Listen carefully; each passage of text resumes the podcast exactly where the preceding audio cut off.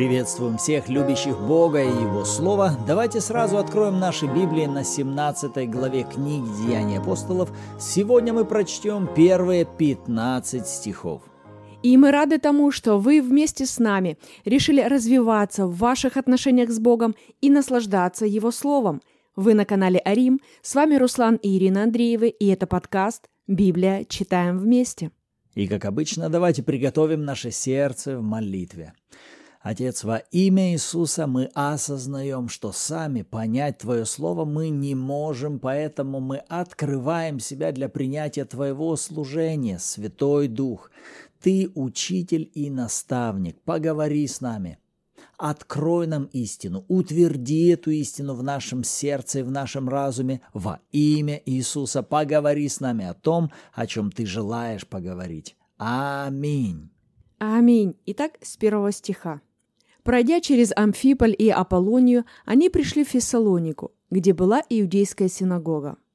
Павел по своему обыкновению вошел к ним и три субботы говорил с ними из Писаний, открывая и доказывая им, что Христу надлежало пострадать и воскреснуть из мертвых, и что сей Христос есть Иисус, которого я проповедую вам. И некоторые из них уверовали и присоединились к Павлу и Силе, как из еленов, чтущих Бога, великое множество, так и из знатных женщин, немало. Но не уверовавшие иудеи, возревновав и взяв с площади некоторых негодных людей, собрались толпою и возмущали город, и, приступив к дому Иосона, домогались вывести их к народу. Не найдя же их, повлекли Иосона и некоторых братьев к городским начальникам, крича, что эти всесветные возмутители пришли и сюда. А Иосон принял их, и все они поступают против повелений кесаря, почитая другого царем Иисуса. И встревожили народ и городских начальников, слушавших это. Но сии, получив удостоверение от Иосона и прочих, отпустили их. Братья же немедленно ночью отправили Павла и Силу в Верию, куда они, прибыв, пошли в синагогу иудейскую. Здешние были благомысленнее фессалоникских и приняли слово со всем усердием, ежедневно разбирая Писание, точно ли это так. И многие из них уверовали, и из еленских почетных женщин, и из мужчин немало.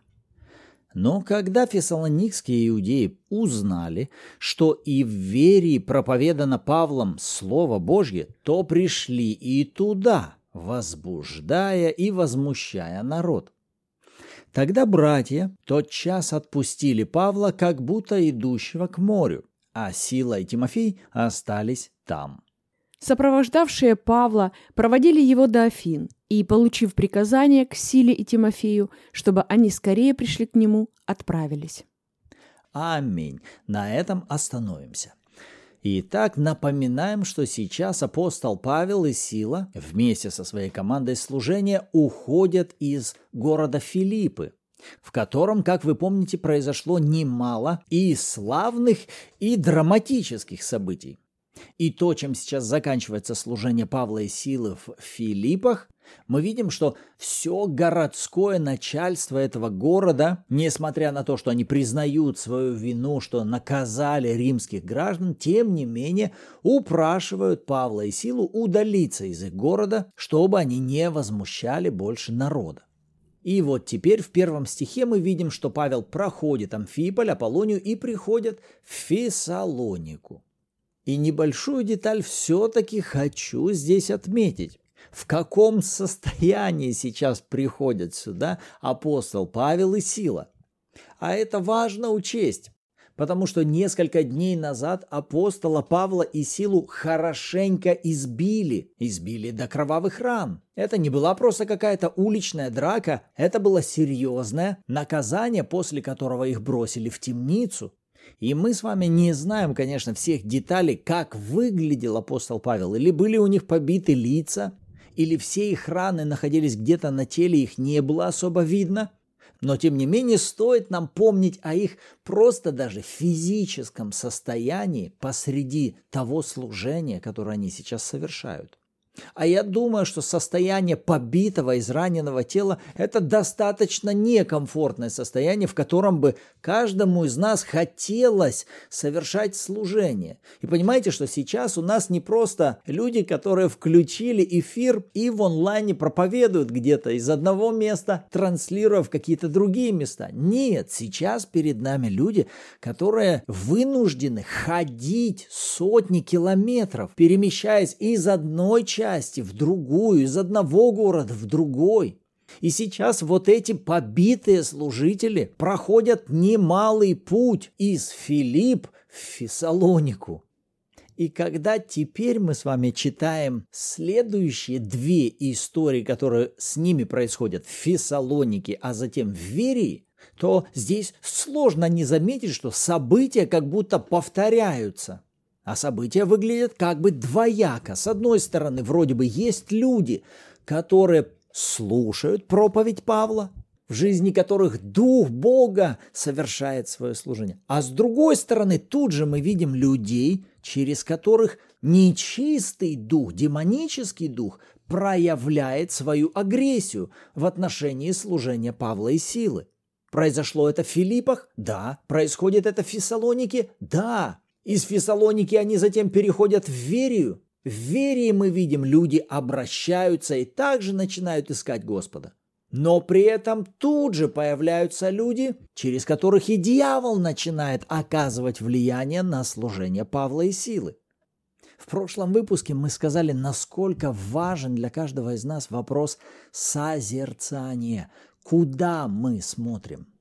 Потому что то, что мы рассматриваем, тем в результате мы с вами наполняемся. А перед нами всегда будет два варианта выбора, что созерцать.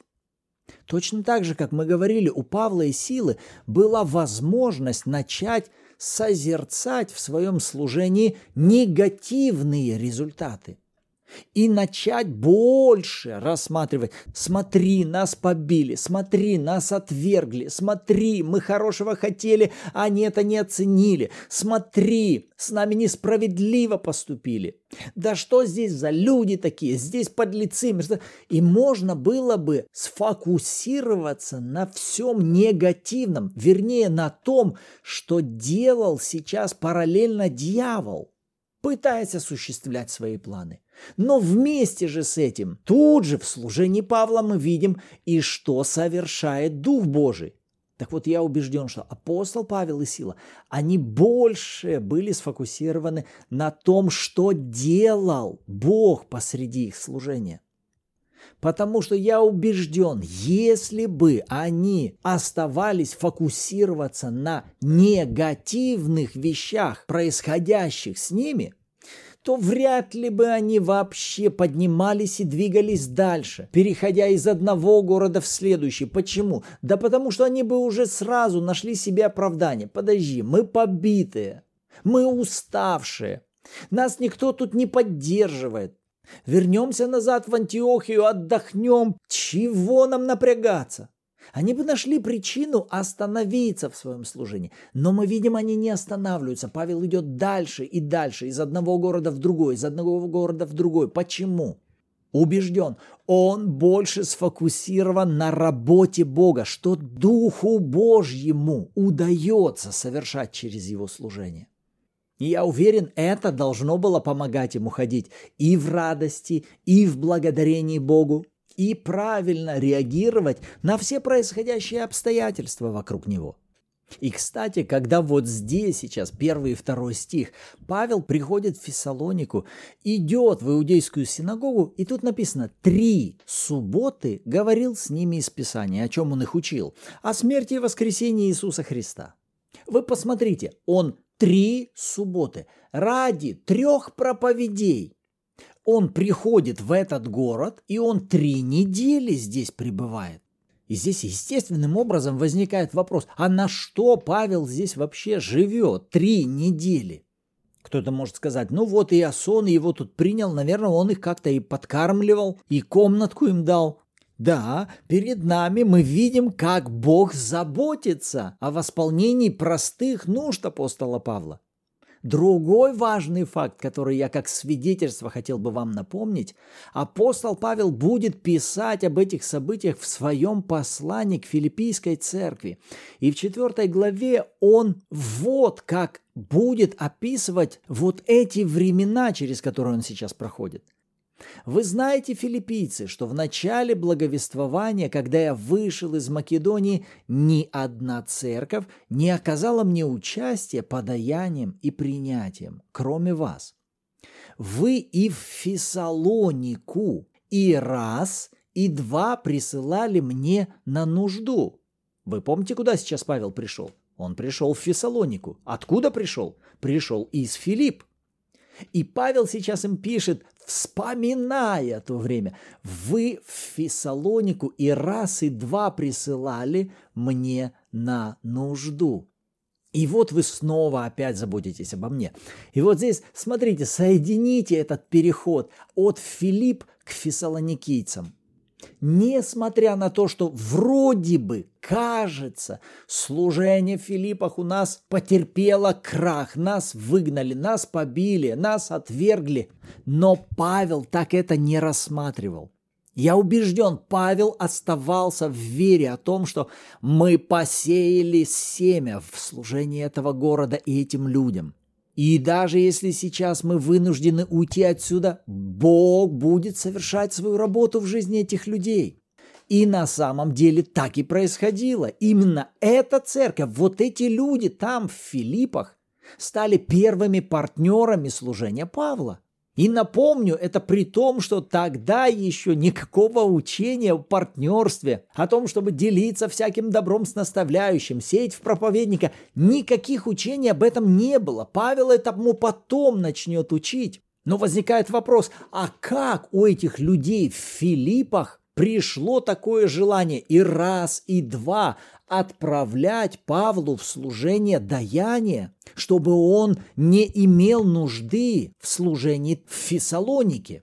Единственное, как мы можем это объяснить, Дух Божий, который совершал свое служение сердцем и разумом этих людей. И напомню, выглядело, что вроде бы служение не состоялось, но сейчас там Дух Божий взращивает церковь. Там созидается община, которая впоследствии станет хорошим и сильным собранием. Поэтому, возвращаясь к вот этому тезису, насколько важно нам с вами не позволять дьяволу переводить наш фокус на то, что смотри, ничего не происходит, смотри на негативное, смотри на то, как люди себя ведут, смотри на то, как не получается что-то. Дьявол всегда ведет сражение за то, чтобы убеждать людей в том, что Бог не делает со своей стороны то, что Он обещал.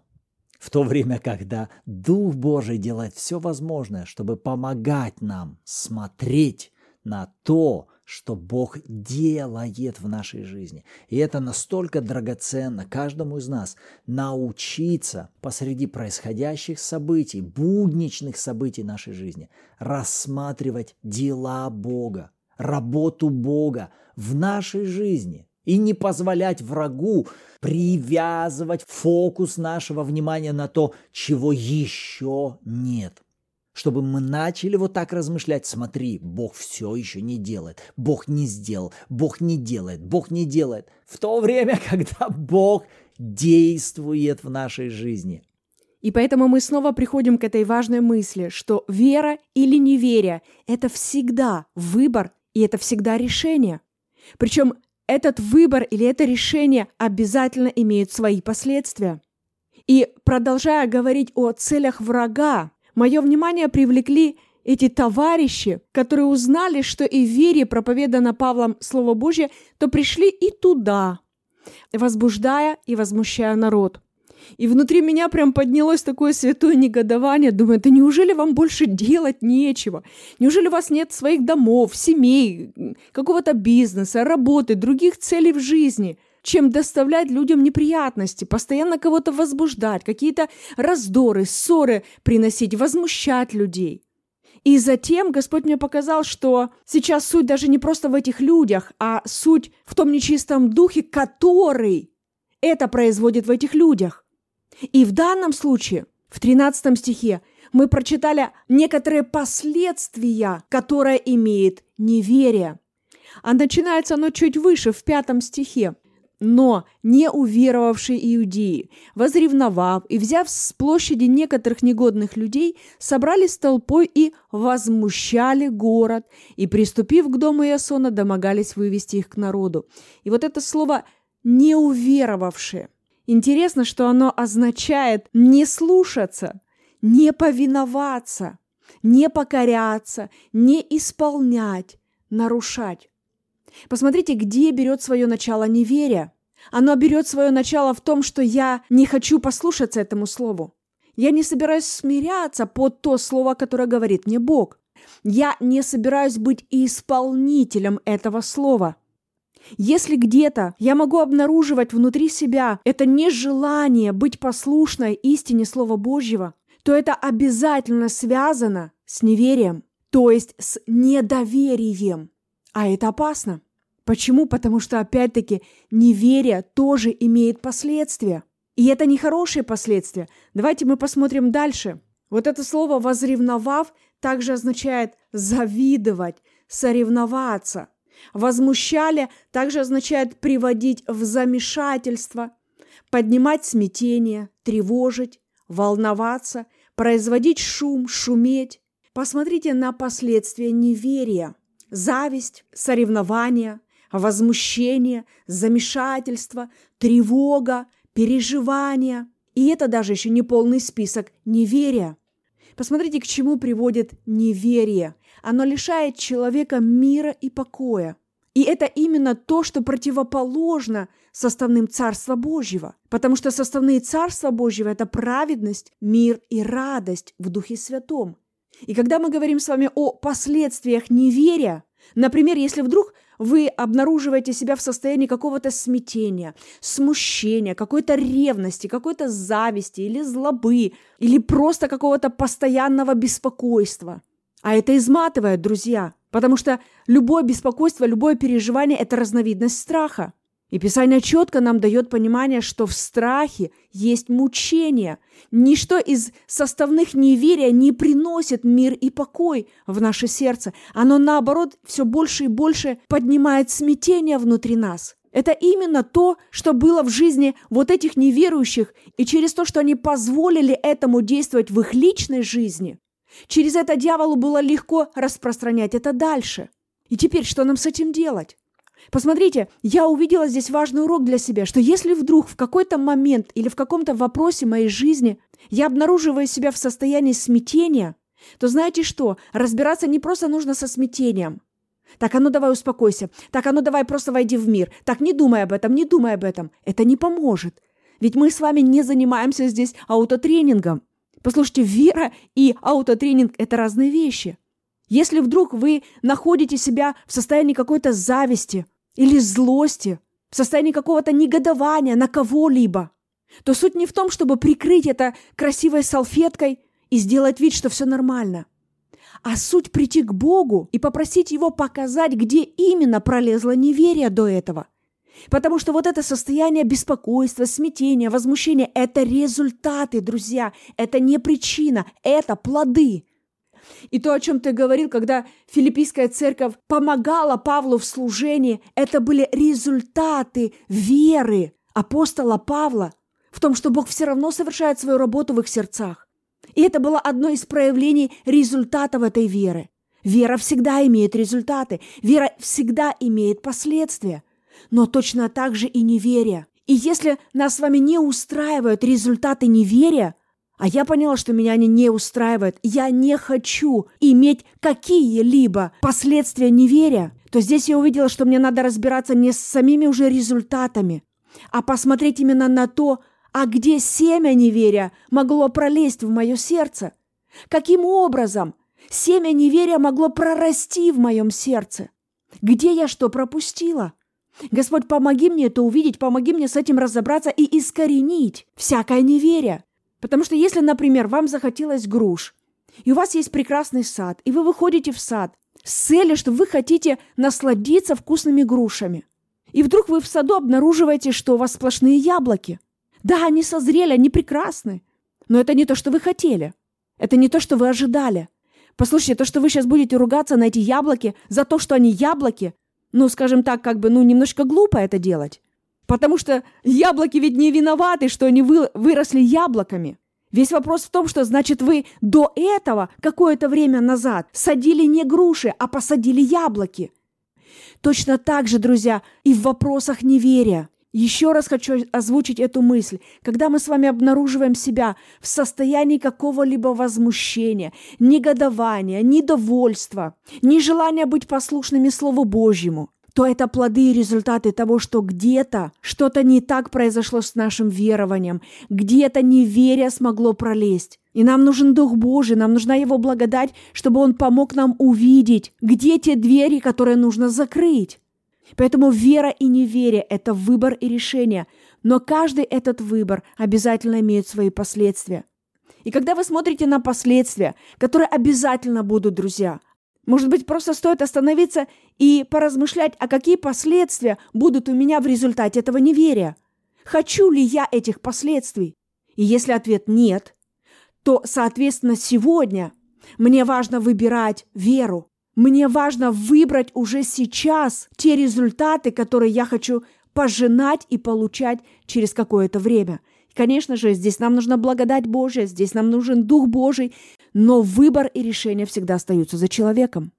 Аминь. И так из всех историй, которые мы уже с вами прочитали в книге «Деяния апостолов», мы видим, как сейчас церковь учится жить верою. А напомним, в Писании Четыре раза Господь напоминает, праведный своею верою жив будет. И вот сейчас апостолы, они также учатся совершать служение верой, получать результаты в своей жизни путем веры. И этот призыв актуален сегодня для каждого из нас. Нам важно с вами учиться жить верой, получать результаты в нашей жизни от применение нашей веры, от того, что наша вера находится в рабочем состоянии. И сегодня мы увидели, что если врагу будет удаваться уводить наш фокус на что-то другое, то таким образом он ищет того, чтобы остановить действие нашей веры и завести нас в неверие, в то, чтобы мы думали о том, что Бог этого не делает прямо сейчас. А когда мы с вами говорим о жизни веры, жизни, в которой наша вера работает, это говорит о том, что мы созерцаем то, что Бог делает сейчас в отношении того, что Он пообещал делать. Вера взирает в невидимое, в то, что в невидимом прямо сейчас Бог делает. А опирается она на что? На сказанное и обещанное Богом.